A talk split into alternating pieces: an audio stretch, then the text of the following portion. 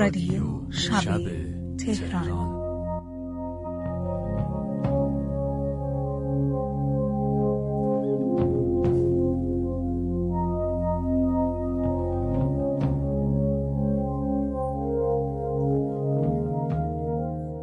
سلام. این اولین قسمت از فصل دوم رادیو شب تهرانه. من علی جعفری فوتمی هستم.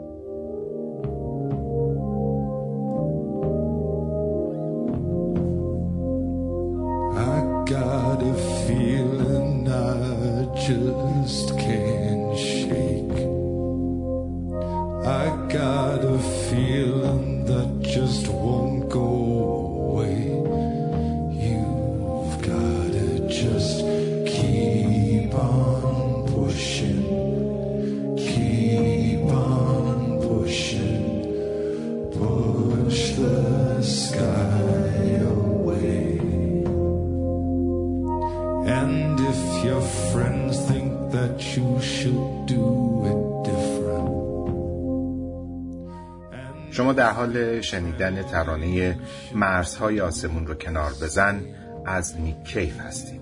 این ترانه از کنسرت خانه اپرای سیدنی انتخاب شده.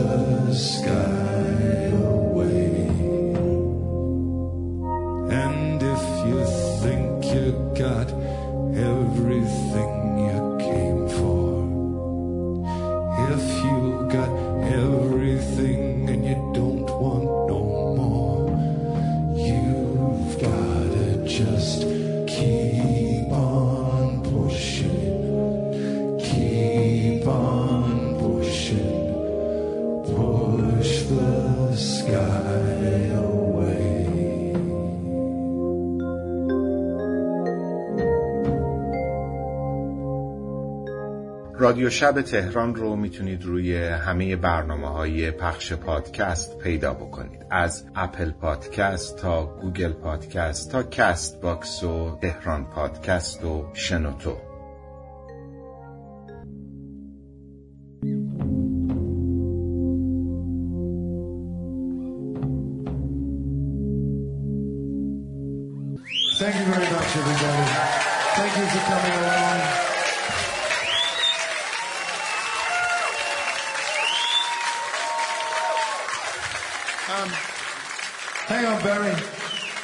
Barry, Barry, Barry. But we'll finish with this song.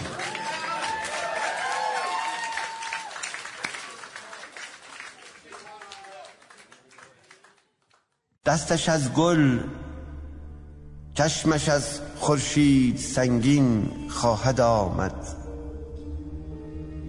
بسته بار گیسوان از نافه چین خواهد آمد از تبار دلستان لولیان بیستونی شنگ و شیطان با همان رفتار شیرین خواهد آمد.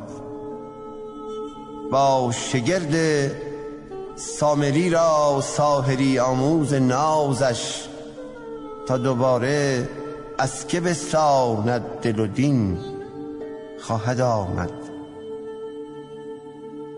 با همان آنی که پنداری خود از روز نخستین شعر گفتن را به حافظ داده تلقین خواهد آمد. بیگمان از آینه جشن سرورآمیز حسنش راه دوری تا من این تصویر غمگین خواهد آمد.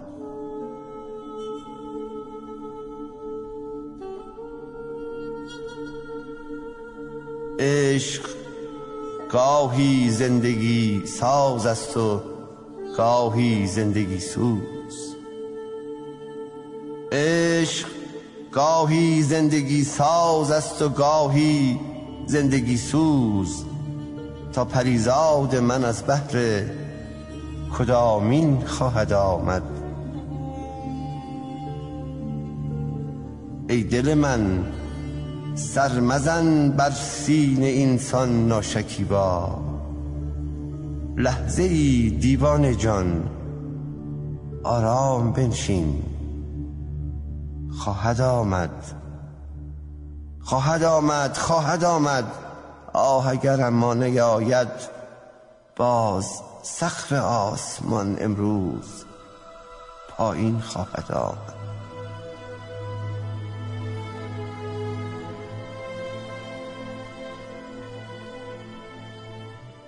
غزلی از حسین منزوی رو شنیدید با صدای شاعر.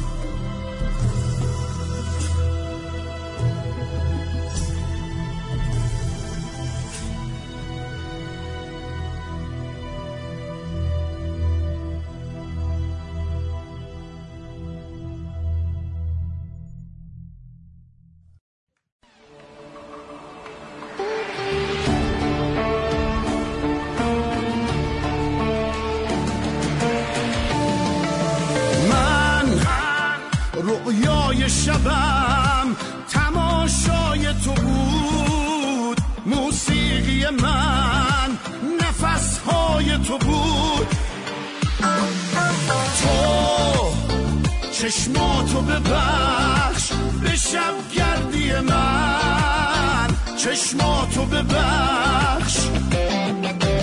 دستمو بگیر گاهی بی هوا می‌رسه به تو. اوج این صدا. من غرق تو هم از بس که دل دریاست. همراه منی پایان جهان اینجاست. من رؤیای شبم تماشای تو بود موسیقی من نفسهای تو بود. تو چشماتو ببخش به شب گردی من. چشماتو ببخش. دستمو بگیر گاهی بی هوا می‌رسه به تو. اوج این صدا.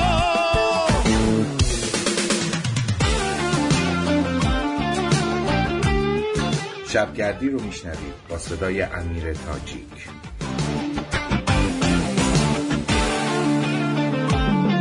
تا فریاد با تو هم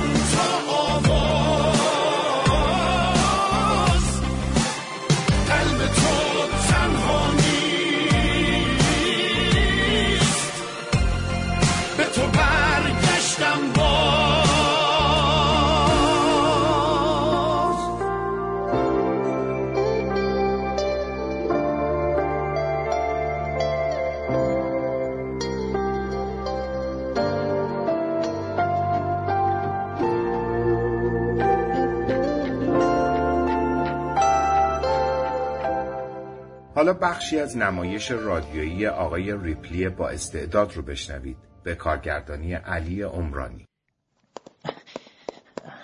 دیکی دیکی هی هی هی هی هی آروم آروم آروم. چه خبرت تام؟ یه خبر عالی. خب. اون قلم و بومو بذار کنار. دلم می‌خواد حواست کاملا به من باشه. خوب شد؟ می‌خوای توی تابوت بری پاریس چی تو کافه جورجیو با یه ایتالیایی صحبت کردم توی تابوت سوار واگن بار قطار میشیم سه تا تابوته یکیش واقعا توش جسد دوتای دیگه خالیه که من و تو توش میخوابیم در نقش جسدهای فرانسوی های کشته شده توی جنگ هندوچین? نظرت چیه؟ خب که چی؟ خب فکر می‌کنم مرکز سفر به پاریس با تابوت تازه هر کدوم صد هزار لیره گیرمون میاد. گمونم پای مواد مخدر و اینجور چیزا وسط باشه. آه. مطمئنی اونی که با حرف زد خودش نشه نبود؟ ای دیکی تو چته؟ زیادی محتاط شدی یا حرف منو باور نمی‌کنی؟ اصلا اصلا چطوره بریم خودت با یارو حرف بزنی ها؟ اسمش کارلوه. خیلی خب. حرفی نیست. برای صد هزار لیره هر کاری می‌کنم. به شرطی که قضیه جدی و درست حسابی باشه. ها؟ بریم. بریم. فقط مارج نفهمه. اون که حتما. رب یا پسر.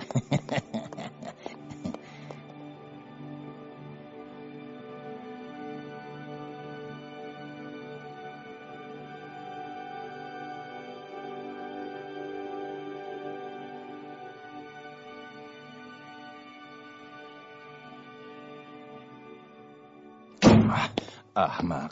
هی دیکی وایسا وایسا وایسا دیکی با تو هم هی با تو هم وایسا. ولم کن. آخه چرا عصبانی میشی؟ تو که با یارو درست حسابی حرف نزدی. اصلا لازم نیست با این احمق حرف بزنم. منظورت چیه؟ یعنی تو واقعا نمی‌فهمی که این یارو چه جور آدمیه؟ قیافش داد می‌زنه. یه نادون سوسول که می‌خواد کلاشی کنه. تو چطور می‌تونی از یه همچین آدمی خوشت بیاد؟ من من من, من کی گفتم ازش خوشم میاد؟ ما قرار با هم کار کنیم. همین. لازم نیست بگی. اون هیجانی که داشتی اون ذوق و شوقی که به خرج می‌دادی تا این مرتیکه رو نشونم بدی چه معنی داره؟ تو چی می‌خوای بگی دیکی؟ من من فکر کردم دارم یه تفریح و درآمد حسابی واسه هر دومون جور می‌کنم. ولی من به این چیزا احتیاجی ندارم. مگه نگفتی واسه صد هزار لیره هر کاری می‌کنم ها؟ تو چت شده؟ حق با مارج بود. ها؟ در مورد چی؟ اون فکر می‌کنه تو آدم حسابی نیستی ولی من یعنی چی. من همیشه باش بحث کردم ولی فکر کنم اشتباه کردم. یعنی چی دیکی؟ واضحتر حرف بزن. تو آدم حسابی نیستی تام. من میرم یه سری به مارج بزنم.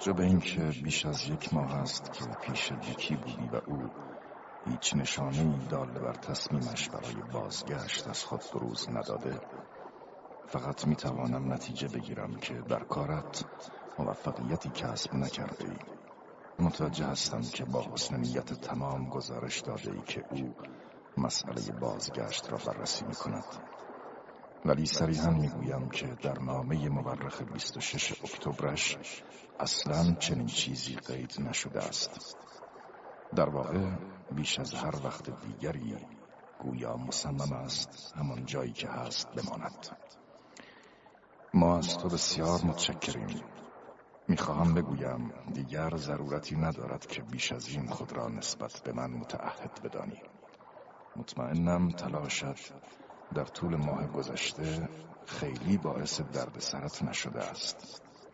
من و همسرم بدین وسیله سلام و تشکر خود را ابلاغ می کنیم ارادتمند هربرت گرینلیف. لعنت به تو.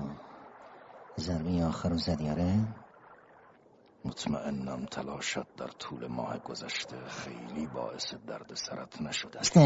به درک. خب یه نامم برای دیکی شاید بهتر باشه بازش کنم. آه نه نه نه نه نه نه. لعنت به من. چرا فکر می‌کنم علی هم توتعی در جریانه؟ مگه چی کار می‌تونن بکنن؟ تام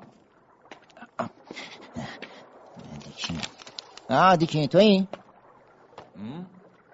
رومانتیک شدی بسر کنار ساحل تنها. با صدای موجهای آروم دریا. عجب.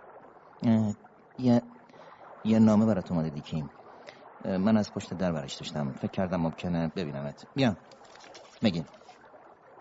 پس منتظرم بودیم. از طرف کی هست؟ نمی‌دونم. بازش نکردم. یه نامه هم برای خودم اومده بود؟ برای تو؟ آه خیلی خوب بعدا نگاهی بهش میندازم تام چیه دیکی؟ از دست من دلخوری؟ چرا جواب نمیدی؟ نه نه پس چته؟ گمونم گرما زده شدم آره آره عجب مارت چطور بود؟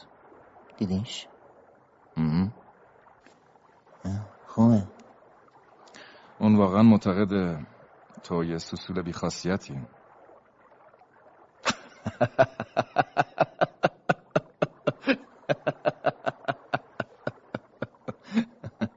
دست بردار تام. اخماتو باز کن. ما با هم دوستیم مگه نه؟ میای بریم سنرمو سنرمو ام؟ ببینم از مارچ اجازه گرفتی؟ آه نمی‌خواد نیشه کنایه بزنی را بیافت یه مسیر کوتاه و با قطار میریم روم و تو ساحل سنرمو عشق می‌کنیم چطوره؟ ها؟ خب را بیافت را بیافت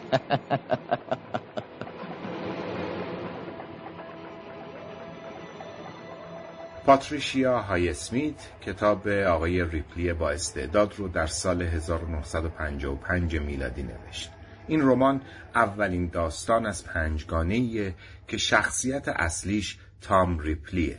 این کتاب در سال 1956 جایزه ادگار آلن پو و در سال 1957 جایزه بزرگ داستانهای پلیسی در فرانسه را از آن خودش کرد. در این رمان مثل بیگانگان در قطار اثر دیگر پاتریشیا های اسمیت زیربنای داستان رو رابطه بین دو مرد شکل میده. رابطه ای که آغازی دوستانه و پایانی هولناک داره. اقتباس رادیویی این اثر را ایوب آقاخانی انجام داده. کارگردانش علی عمرانی است تهیه کننده از را وکیلی و سردبیر این مجموعه نادر برهانی بود. صدا بردار علی حاجی نوروزی و افکتور فرشاد آزرنیان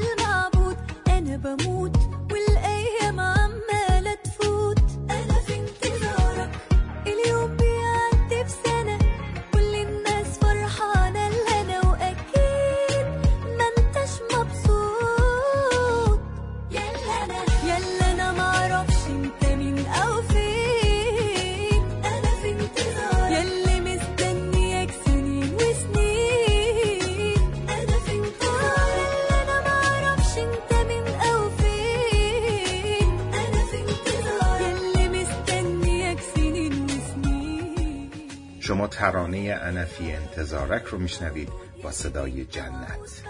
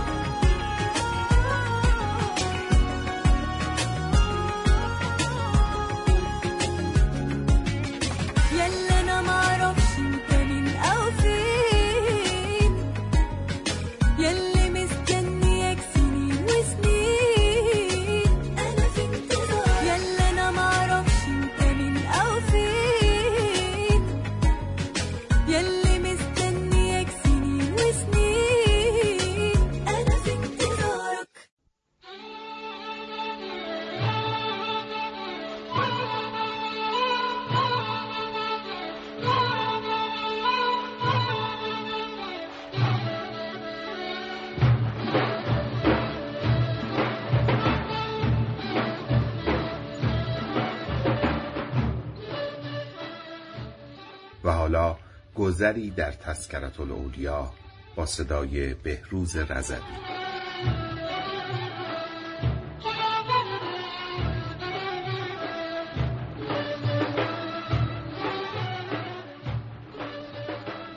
آن سلطان دنیا و دین آن سیمرغ قاف یقین آن گنج عالم عزت آن گنجینه اسرار دولت آن شاه اقلیم اعظم آن پرورده لطف و کرم شیخ عالم ابراهیم ادهم رحمت الله علیه متقی وقت بود و صدیق روزگار. و در انواع معاملات و اصناف حقایق حزی تمام داشت و مقبول همه بود. و او پادشاه بلخ بود.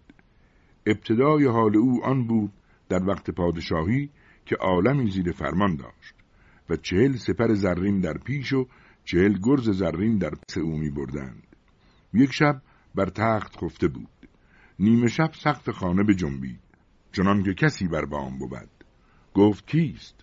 گفت آشنایم شطور گم کردم. گفت ای نادان شطور بر بام می جویی؟ شطور بر بام چگونه باشد؟ گفت ای غافل تو خدای را بر تخت زرین و در جامعه اطلس می جویی؟ شطور بر بام جستن از آن عجیبتر است. از این سخن هیبتی در دل وی پدید آمد و آتشی در دل وی پیدا گشت. متفکر و متحیر و اندوهگین شد و در روایتی دیگر گویند که روزی بار عام بود. ارکان دولت هر یکی بر جای خود ایستاده بودند و غلامان در پیش او صف زده. ناگاه مردی با هیبت از در در آمد چنان که هیچ کس را از خدم و حشم زهره آن نبود که گوید که تو کیستی و به چه کار میایی آن مرد همچنان می آمد تا پیش تخت ابراهیم. ابراهیم گفت چه می خواهی؟ گفت در این رباط فرو می آیم گفت این رباط نیست سرای من است. گفت این سرای پیش از این از آن که بود؟ گفت از آن پدرم. گفت پیش از او از آن که بود؟ گفت از آن فلان است. گفت پیش از او از آن که بود؟ گفت از آن پدر فلان است. گفت همه کجا شدند؟ گفت همه رفتند و بمردند. گفت این نه رباط باشد که یکی می آید و یکی می رود. این بگفت و به تعجیل از سرای بیرون رفت. ابراهیم در عقبش روان گشت و سوگند داد که بیست تا با تو سخنی گویم. بیستاد. گفت تو کیستی و از کجا میایی که آتشی در جانم زدی؟ گفت ارزی و بحری و بری و سماییم و نام معروف من خزر است. گفت توقف کن تا به خانه روم و باز آیم. او ناپدید گشت. سوز ابراهیم زیادت شد و دردش بیافزود گفت تا این چه حالت است که به شب دیدم و به روز شنیدم؟ گفت اسب زین کنند که به شکار می‌روم. تا این حالت به کجا خواهد رسید؟ برنشست و روی به صحرا نهاد. چون سراسیمه در صحرا میگشت چنان که نمی‌دانست چه می‌کند. در آن حال از لشکر جدا شد و دور افتاد. آوازی شنید که بیدار باش. او ناشنیده کرد. دوم بار همین آواز شنید. سیوم بار خیشتن را از آنجا دور می کرد و ناشنوده می کرد بار چهارم آوازی شنید که بیدار گرد پیش از آن که بیدارت کنند. چون این خطاب بشنید به یک بار از دست برفت. ناگاه آهویی پدید آمد. خیشتن را به دو مشغول گردانید. آهو به سخن آمد و گفت مرا به سید تو فرستادند نه تو را به سید من. تو مرا سید نتوانی کرد. تو را از برای این آفریدند که بیچاره ای را به تیر زنی و سید کنی. هیچ کار دیگری نداری؟ ابراهیم گفت آیا این چه حالت است؟ روی از آهو بگردانید. جزعی و خوفی در وی پدید آمد و کشف زیادت گشت. ملکوت بر او گشادند و یقین حاصل کرد و گویند چندان بگریست که همه اسب و جامعه او از آب دیده تر شد. و توبه نسوح کرد و روی از راه یکسو نهاد. شبانی را دید نمدی پوشیده و کلاهی از نمد بر سر نهاده و گوسفندان در پیش کرده. بنگریست. غلام او بود. قبای زربف بیرون کرد و به وی داد و گوسفندان به وی بخشید و نمد او بگرفت و در پوشید و کلاه او بر سر نهاد و بعد از آن پیاده در کوهها و بیابانها میگشت و بر گناهان میگریست تا به مرو رسید. پس از آنجا برفت تا به نشابور رسید. گوشه خالی می جست تا به طاعت مشغول شود. غاری است آنجا مشهور. نه سال در آن غار ساکن بود. در هر خانه ای سه سال. که داند که در آن غار شبها و روزها چه مجاهده کشیدی. روز پنجشنبه بالای غار آمدی و پشته هیزم جمع کردی و صبحگاه به نشابور بردی و بفروختی و نماز آدینه بگذاردی و به دانسیم نان خریدی و نیمهای به درویش دادی و نیمهای به کار بردی و تا هفته دیگر با آن قناعت کردی و احوال روزگارش بدین منوال گذشتی. نقل است چون مردمان از کار وی اندکی آگه شدند از آن غار بگریخت و روی به مکه نهاد. و آن وقت که شیخ ابو سعید به زیارت آن غار رفته بود گفت سبحان الله اگر این غار پرمشک بودی چندین بوی ندادی که جوانمردی روزی چند به صدق در اینجا بوده است که همه روح و راحت گشته است. پس روی به بادیه نهاد. نقل است که چهارده سال بایست تا بادیه را قطع کند. همه راه در نماز و تضرع بود تا به مکه رسید. پیران حرم خبر یافتند. به استقبال او آمدند. او خیشتن را در پیش قافله انداخت تا کسی او را نشناسد.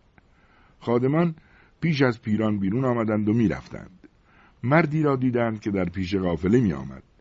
از او پرسیدند ابراهیم ادهم نزدیک رسیده است که مشایخ حرم نزدیک آمدند استقبال او را. ابراهیم گفت چه می‌خواهند از آن پیر زندیق؟ ایشان دست برآوردند و سیدی برگردن او در پیوستند که تو چون این کسی را زندیق می‌خوانی؟ زندیق تویی؟ گفت من هم این می‌گویم.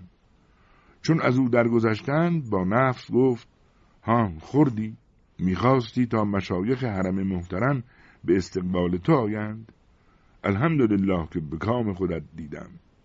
تا آنگاه که بشناختند و عذرها خواستند. پس در مکه ساکن شد و او را دوستان و یاران پیدا شدند و او همیشه از کسب خود خوردی. گاه هیزم کشی کردی و گاهی پالیز مردمان نگاه داشتی. در مناجات گفته است الهی تو میدانی که هشت بهش در جنب اکرامی که تو با من کرده ای اندک است. و در جنب اونس دادن مرا با ذکر خیش و در جنب فراغتی که مرا داده ای در وقت تفکر کردن در عظمت تو.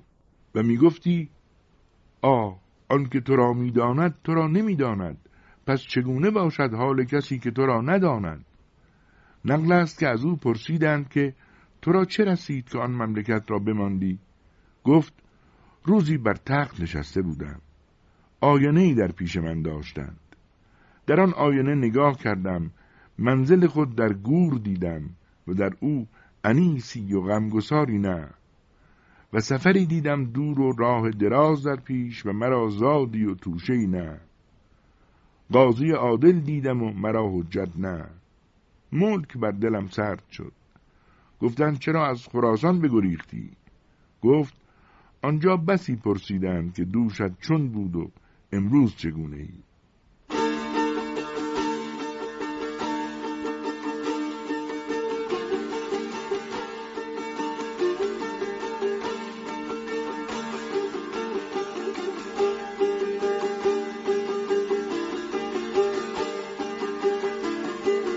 شما اپیزود اول از فصل دوم رادیو شب تهران رو میشنوید. رادیو شب تهران مجله شنیداری شبانه تهران.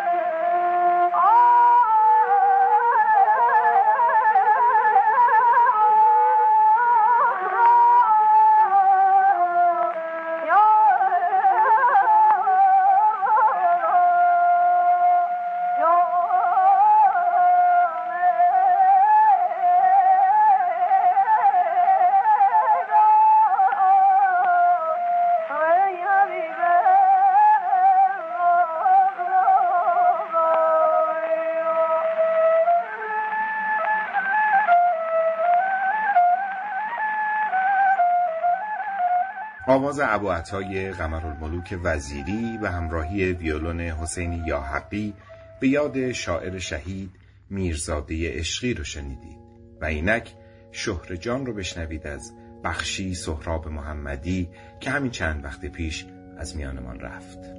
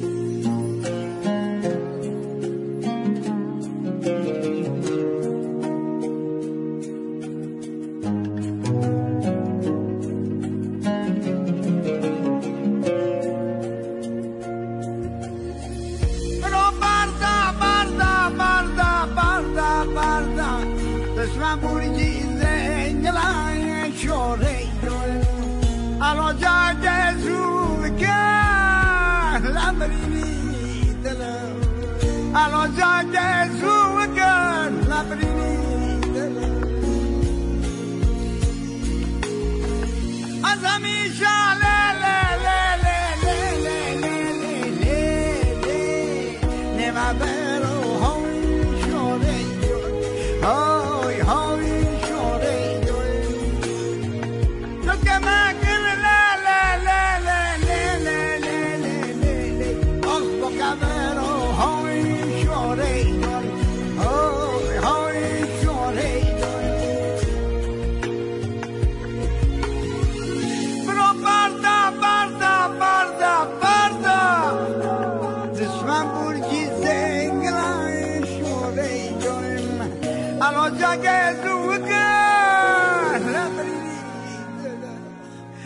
که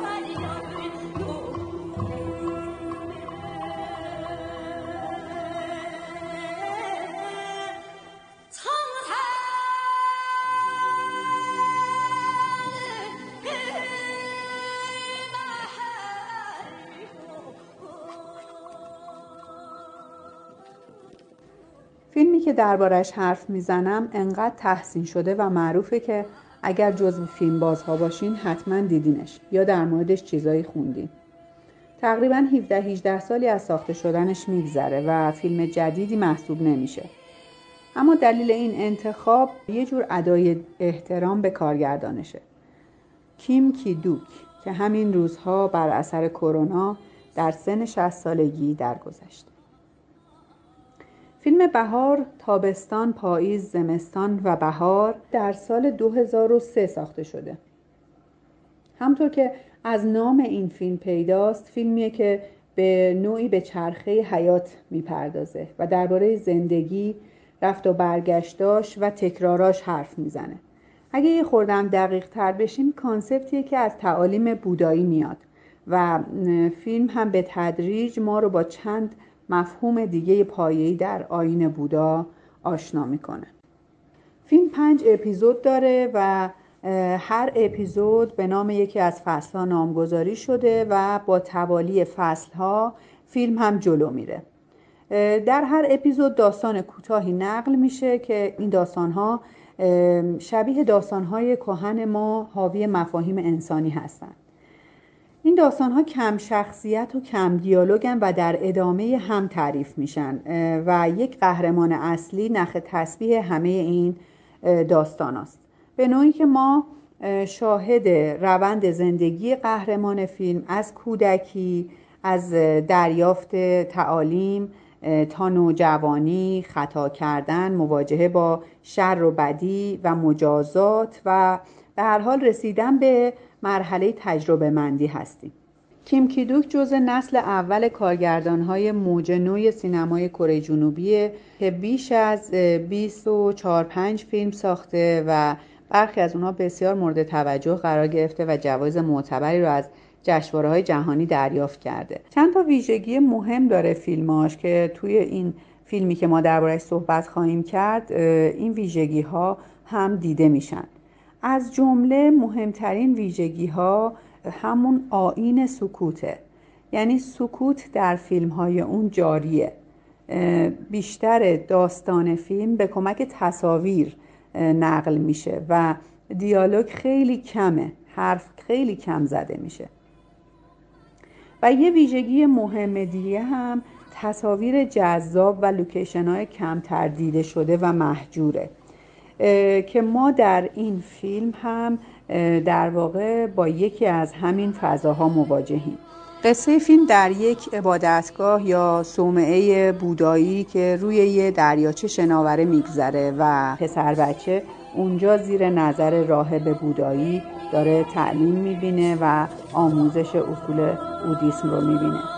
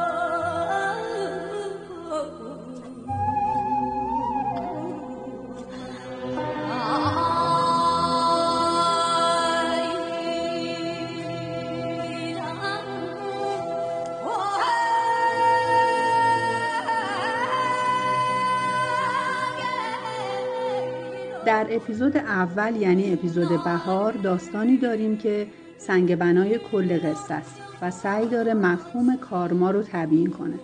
کارما یعنی آنچه می‌کنیم به ما برمیگرده. یعنی تاوان و پادفرهی که ما در نتیجه اعمال نیک و بد پرداخت می‌کنیم یا دریافت می‌کنیم. این مفهومیه که فیلم سعی می‌کنه قصه رو روی اون سوار کنه. در این اپیزود کودک روزی در ادامه شیطنت های کودکانش یه مار و یه ماهی و قورباغه رو می‌گیره و نخی به اونا میبنده و به اون نخ سنگی آویزون می‌کنه و اونا رو رها می‌کنه. راهب که شاهد این صحنه هست شب بعد از اینکه بچه به خواب میره سنگی رو به پشت اون میبنده. روز بعد کودک با این سنگی که بر پشتش بسته شده بیدار میشه و از سنگینی اون شکایت به راهب می‌بره و درخواست می‌کنه که این سنگ رو باز کنه از پشتش. راهب بهش میگه که مگه تو به مار و ماهی و قورباغه سنگ نبستی و اونا رو رها نکردی با اون سنگ. حالا برو و اون سنگا رو از اونا باز کن و منم بعدا این سنگ رو از تو باز می‌کنم. و اگر که در این فاصله یکی از اونا مرده باشه تو این سنگ و این سنگینی رو بر روی قلب تا ابد احساس خواهی کرد. یه جورایی کارگردان با این داستان هم کارما رو تعریف می‌کنه و توضیح میده و هم برای کاراکتر اصلی فیلم عقوبتی رو طراحی می‌کنه. در واقع می‌خواد بگه که شیطنتی که این کودک در ابتدای فیلم مرتکب اون میشه یا با یه دید وسیعتر شیطنت و اعمالی که بشر مرتکب میشه در ادامه عقوبتی داره که به خودش برمیگرده. مثل بومرنگی که به هر طرف پرت می‌کنی به سمت خودت برمیگرده. یکی دیگه از مفاهیم آین بودا که ما در فیلم پیداش می‌کنیم نیروانا هست. یعنی آخرین مرحله در طریقت بودایی که مربوط به زمانی میشه که شخص به فراغت از نیازهای این جهانی و به اشراق کامل دست پیدا می‌کنه. کاراکتر اصلی فیلم هم درست همین مسیر رو طی می‌کنه. یعنی از مراحل اولیه بعد از تعالیم بعد از درک خطاها بعد از مجازات بالاخره می‌رسه به رهایی کامل از همه خشمها و دردها و نیازها و شهوتها. این مرحله دقیقا همون نیروانا هست که در آین بودا وجود داره و فیلم هم بدون اینکه اشاره مستقیمی به این مسئله داشته باشه اونو طرح می‌کنه. صحبتم رو با یه نقل قولی درباره فیلم تموم می‌کنم. بهار تابستان پاییز زمستان و بهار ثابت می‌کنه که گاهی محلی ترین داستان جهانی ترین داستانه و ساده ترین داستان پیچیده ترین اونها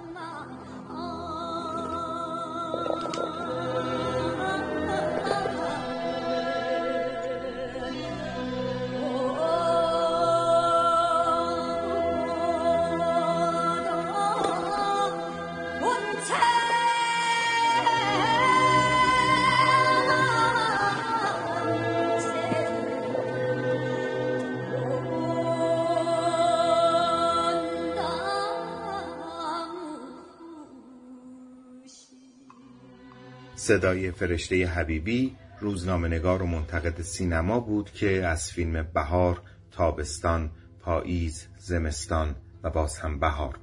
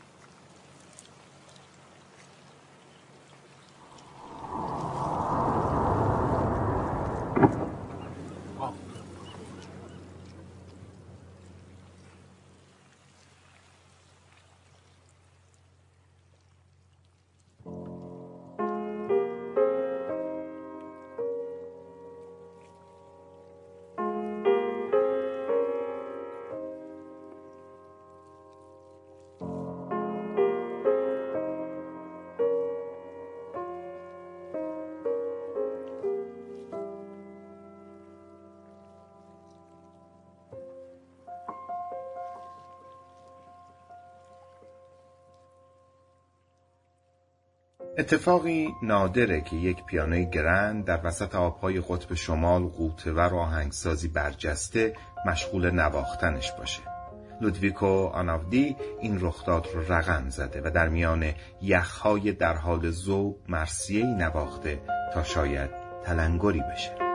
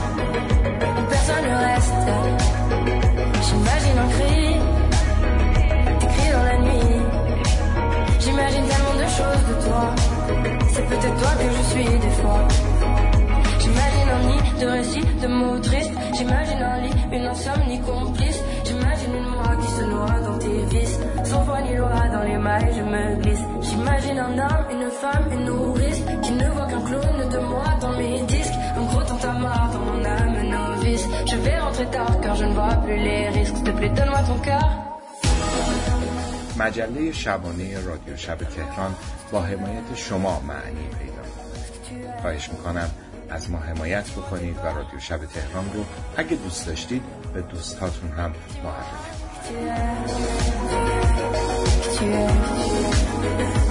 کنید.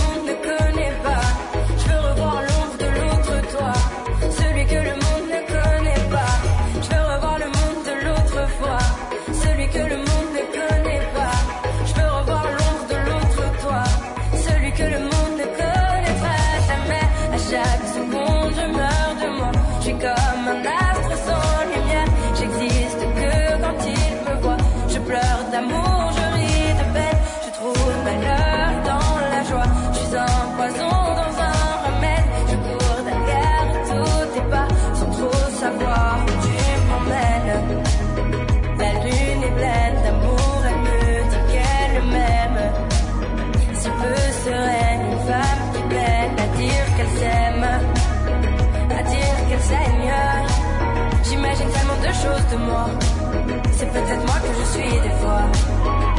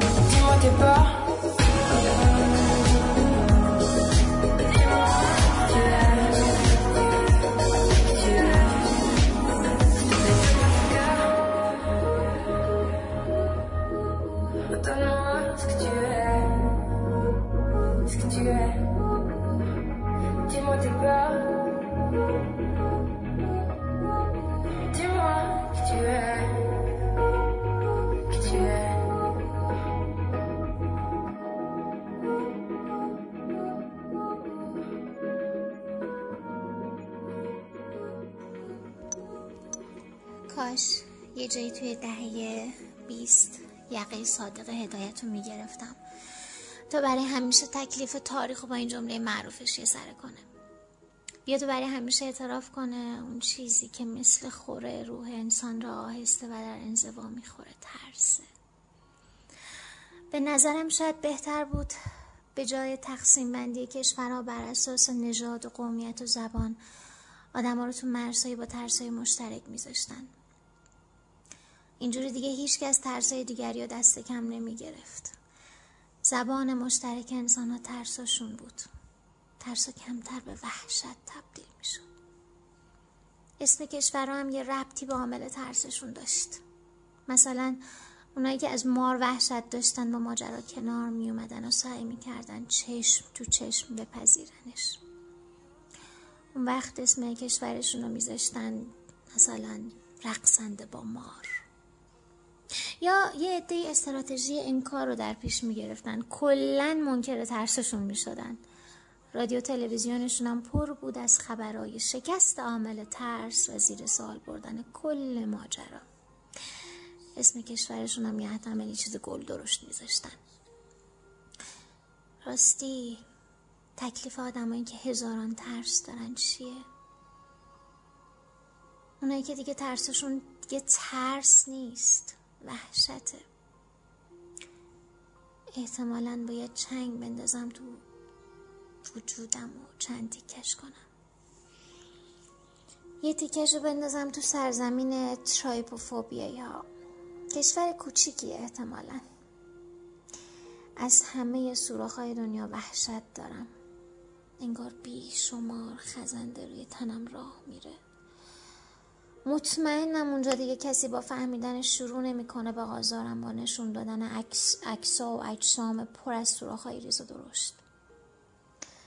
بعضی ترسا هم بدون اینکه بدونی ریشه در ناکجا داره. تا بی نهایت زمان همراهته. یه ترسایی هم از کودکی اومده. از روزایی که منتظر مادرم بودم تا بیاد. ظاهر شدنش از سر کوچه برام بزرگترین اتفاق هر روز بود. جان کودکیم بر نمیتابید تا به نتیجه نیومدنش فکر کنم. فقط می‌دونستم اگه نیاد خیلی میترسم. روزای نوجوانیم هم تو کریدور بیمارستان و دیدن پدرم از پشت شیشه های بلند ICU گذشت. شیشه هایی که انگار تا بی نهایت تاریخ فاصله انداخت بین من و آدمی که روی تخت بود. اون روز هم نمی‌دونستم قراره چی پیش بیاد. آینده برام یه دور دست انتظایی بود. فقط می‌دونستم وحشت آفرین تصور ندیدنش از پشت اون شیشا قطع شدن دستگاه کمکیش برای زنده موندن. این شد که هنوزم بند بند دلم پاره میشه از تصور از از دست دادن. یه حفره عمیق دلتنگی که تا قیام قیامت پر نمیشه. به همه اینا فراموش شدنم اضافه شد. اونجایی که دیگه پدرم من نمیشناخت. انگار هرگز هیچ رد پای مشترکی در زندگی نداشتیم حالا دیگه از فراموش شدن هم میترسم از فراموش کردن هم راستی آدمایی که از بچه داشتن و نداشتن وحشت دارن چی؟ اسم سرزمینشون چی می‌تونه باشه؟ من از ادامه دادن خودم میترسم از دعوت یه موجود دیگه به جهانی که الانشم در حال انفجاره با اومدنش هزاران لیتر آب مصرف می‌کنه و درخت های زیادی از بین خواهد رفت.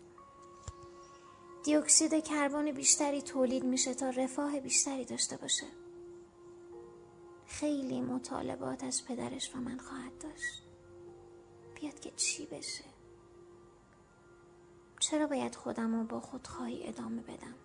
من چی به این جهان هدیه کردم؟ هیچی.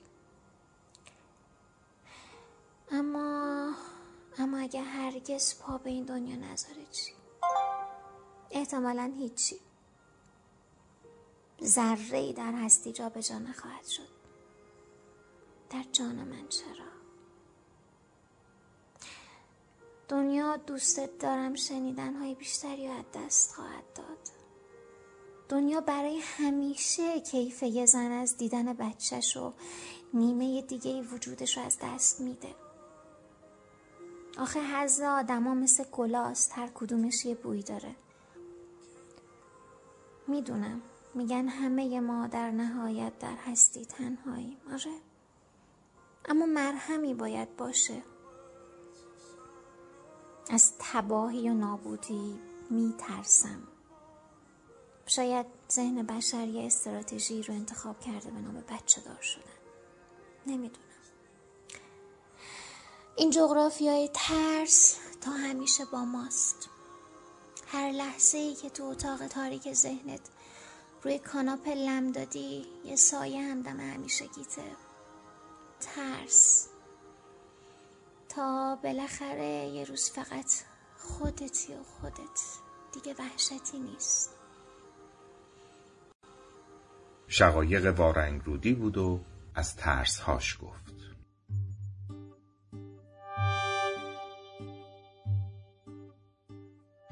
چرا دکمت پنبه این نیست. یار یار پنبه این نیست. برو دکمتو پنبه ای کن. آشکرالله آشکرالله اگه دکمش پنبه ای بود یار یار پنبه ای بود. آشکرالله خوب بچه ای بود. بذات الله بذات الله. یک شب اونجا مهمونی بود اسماعیل قاربونی بود. توی زیر زمین پنهونی بود. با عبدالله با عبدالله. اگه امیر یار من بودی یار وفادار من بودی. پس اسماعیل اونجا چه می‌کرد؟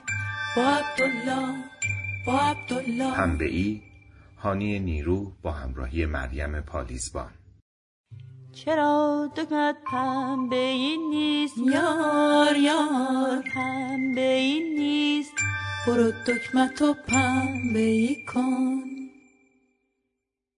به نظرتون چرا آشپزی یک هنره؟ اصلا آیا آشپزی یک هنره؟ من بهتون میگم بله هست. هنر چیه؟ هر چیزی که حواس پنجگانه ما رو به سمت خودش بکشه و احساس لذت به ما بده مثل تماشا کردن یک تابلوی نقاشی زیبا یا گوش دادن به یک موسیقی بینظیر هنره. همه اینها در عرصه هنر هستند. آشپزی هنره و حتی فراتر از یک هنر تکبودی و ساده است. چرا که اگه موسیقی گوشهای ما رو نوازش میده اگه از تماشای یک تابلوی زیبا لذت بسری می‌بریم یک بشقاب غذا همزمان ترکیبی از سه حس رو به ما هدیه می‌کنه و حز بسری، بویایی و چشایی رو توأمن به انسان میده و ما رو قافلگیر می‌کنه. آشپزی هنری هستش پیچیده و عمیق که انکار نشدنیه. نگین تاران سرآشپز بین المللی و هنر آشپزی برای درست کردن توست مرغ کنجدی نیاز داریم به 6 تا تیکه نون توست، 200 گرم سینه مرغ چرخ شده و دو حبه سیر، یک دونه تخم مرغ و حدود یک لیوان کنجد خام، مقداری نمک و فلفل سیاه و روغن سرخ کردنی. کاری که اول از همه باید بکنیم این هستش که سینه مرغمون رو داخل یک کاسه بریزیم نمک و فلفل رو بهش اضافه بکنیم سیرها رو رنده بکنیم یا له بکنیم به مواد اضافه بکنیم به همراه یک عدد تخم مرغمون و همه اینا رو با هم مخلوط کنیم تا یک دست بشه. بعد از اینکه این کارو کردیم نونهای توستمون رو دورش رو اون قسمت قهوه‌ای رنگ دورش رو یا به اصطلاح کراستش رو می‌گیریم و به شکل دلخواه برش می‌زنیم یا حتی می‌تونیم قالب هم بزنیم. من ترجیحم اینه که به صورت سه گوش یه برش بزنم که به صورت سه گوش در بیاد. کار بعدی که باید انجام بدیم اینه که به وسیله یک کارد کرهخوری یا یک کاردک یا چاقو از این موادمون برداریم و روی نون توست ها یک لایه نازک بکشیم. این لایه نباید خیلی زخیم باشه نباید خیلی نازک باشه. تقریبا نیم سانت خوبه براش. و یک دست که شد صاف شد ما کنجدمون رو داخل یک بشقاب تخت میریزیم و این نونهای توستی که روش مرغ مالیدیم رو از سمت مرغ روی کنجد ها می‌ذاریم و با دست فشرده می‌کنیم تا تمام سطح مرغ ما به کنجد آغشته بشه و کنجد بهش بچسبه. بعد از اون به راحتی تابه رو داغ می‌کنیم. خالی بعد از اینکه گرم شد اون گرمایش اولیه به تابمون دادیم. ما باید مقدار کمی روغن سرخ کردنی بریزیم و غذامون رو از سمتی که کنجد و مرغ داره سرخ بکنیم. مثل کتلت اول این سمت رو سرخ می‌کنیم بعد اون سمت. حتما باید حرارتمون کم باشه چون کنجد خیلی سریع میسوزه و اگر کنجد زود بسوزه مرغ خام میمونه. بنابراین حرارت ملایم و کم باشه تا کنجد ها قشنگ طلایی بشن و مرغ هم time کافی داشته باشه تا کاملا بپزه. بعد از اون می‌تونیم برگردونیم اون سمت که نون هستش هم سرخ بکنیم. البته اگه بخواین غذاتون رژیمی و کم روغن تر باشه می‌تونید اون سمت رو اصلا سرخ نکنیم چون نون هستش و قبلا پختش انجام شده و مشکلی نداره. اما برای ترد و خوشمزه تر شدنش و شکیل تر شدنش بهتره که اون سمت رو هم سرخ کنیم و حتما بعد از اینکه از تابه خارج کردیم لای دستمال روغنگیر چربی اضافهش رو بگیریم. این غذا خیلی غذای مجلسی سریع و ساده و دوست داشتنی و خوشخوراک و خوشتمی هستش. و اینکه شما می‌تونید با انواع سس های کچاپ سس خردل و مایونز روش خط بندازین خطای ظریف و تزئینش کنید و داخل یک بشقاب بشقاب یا دیس زیبا این رو بچینید و اطرافش رو با جعفری تازه و گوجه های چری یا گیلاسی تزیین بکنید. خیلی خیلی مناسب مهمونی ها مجالس و تولدها و دور همی ها هستش. و هزینه زیادی هم نمی‌بره در حالی که خیلی چشنواز هستش.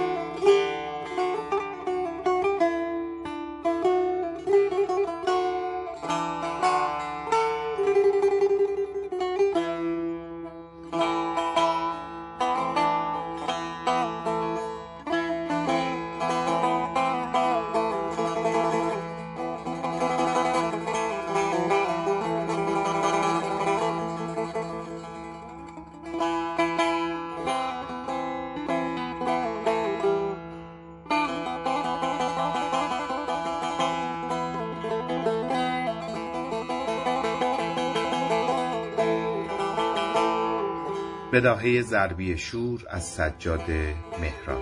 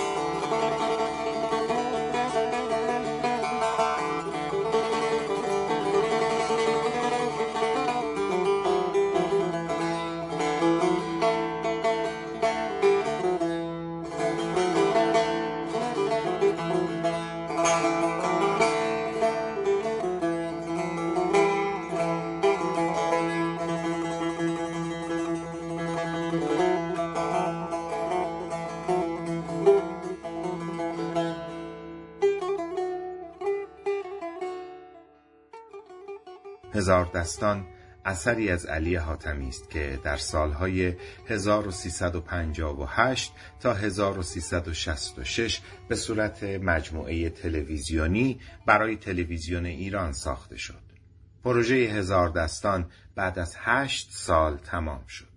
طرح اولیه این سریال در سال 1354 با عنوان جاده ابریشم و با حضور شخصیت‌هایی مثل مدرس، میرزا کوچکخان و رضاخان به ذهن علی حاتمی آمد.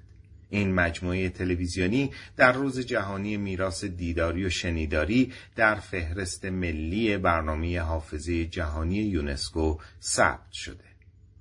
گفتگوهای این سریال مثل بقیه آثار علی حاتمی در استدیوی دوبلاژ پالوده و شنیدنی شده. علی حاتمی دوبله هزار دستان رو به علی کسمایی سپرد که متخصص دوبله فیلم های پرشخصیت بود. گویندگان سریال هم جملگی از بهترین گویندگان تاریخ دوبله بودند چه اونهایی که نقشهای اول رو گفتند و چه مکملگوها گوینده هایی مثل منوچهر اسماعیلی و ناصر تحماسب که همینجا صداشون رو خواهید شنید. موسیقی سریال رو هم مرتزاخان هنانه ساخته بود. صداگذاری هنر روبیک منصوری است. با هزار دستان اپیزود اول از فصل دوم مجله شبانه رادیو شب تهران به پایان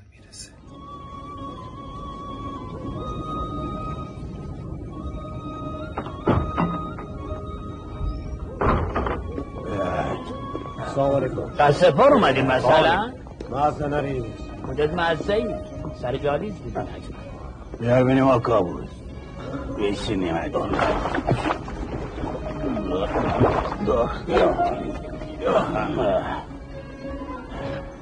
مبارکا باشه شعبون استخونی جلد عوض کردی یه جومه شندره داشت اینه و اسین رنگ رزا شبون استقونی هم دیگه نگو داشت رزا بگو شبون آقا خان. جل تازه تو هم مبارک جونم برات بگه شعبون خان این جل سیاه و خرکچی تازه هم خریده. میگه سیاه جمعگی وقت شبگردیه جماعتی جمع کرده به طرز ایاری که در خفا خون ظالمات رو بریزن. انجمنی به پا کردن برای معین کردن مجازات خائنین. که من زبون بسر شرح اون حاجزم از اون واسه که زیادی زبون درده. لال شو. و این گاله دهنت بار لنگ جبه بکنم. دهن سگم باز با استخون بس. بد جوری باد کردی. هوا برت داشته از اون چاقوی سرکش. تا کور بخواد اسلحه بکشه.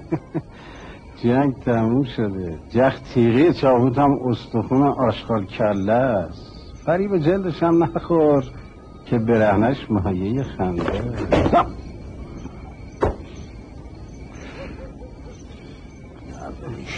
دفعه سری تو باز میده وای وای خون خون ریزی.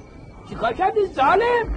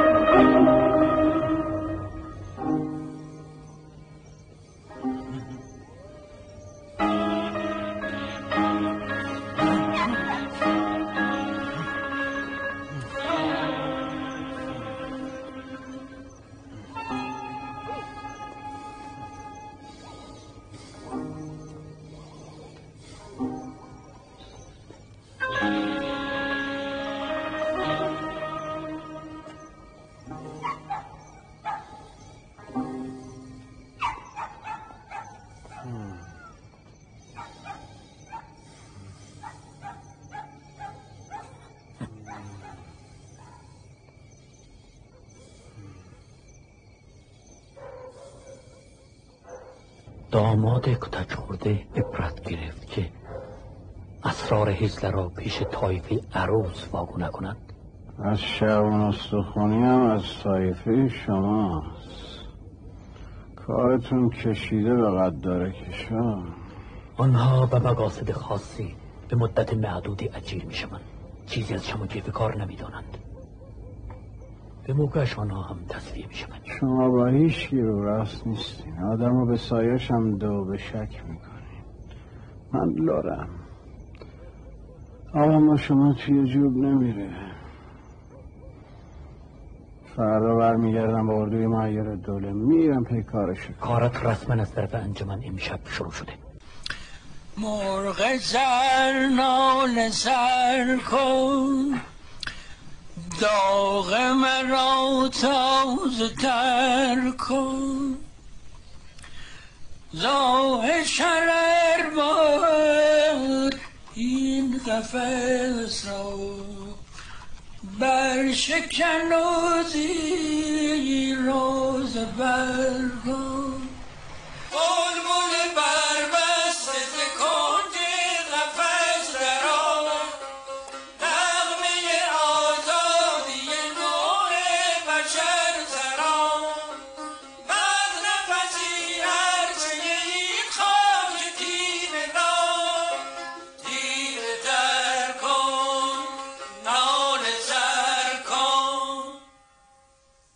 عکس آخرین تصویر پیر صحنه شادروان اسماعیل محمدی است.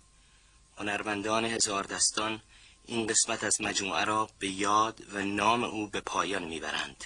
خدایت بیامرزد اسماعیل.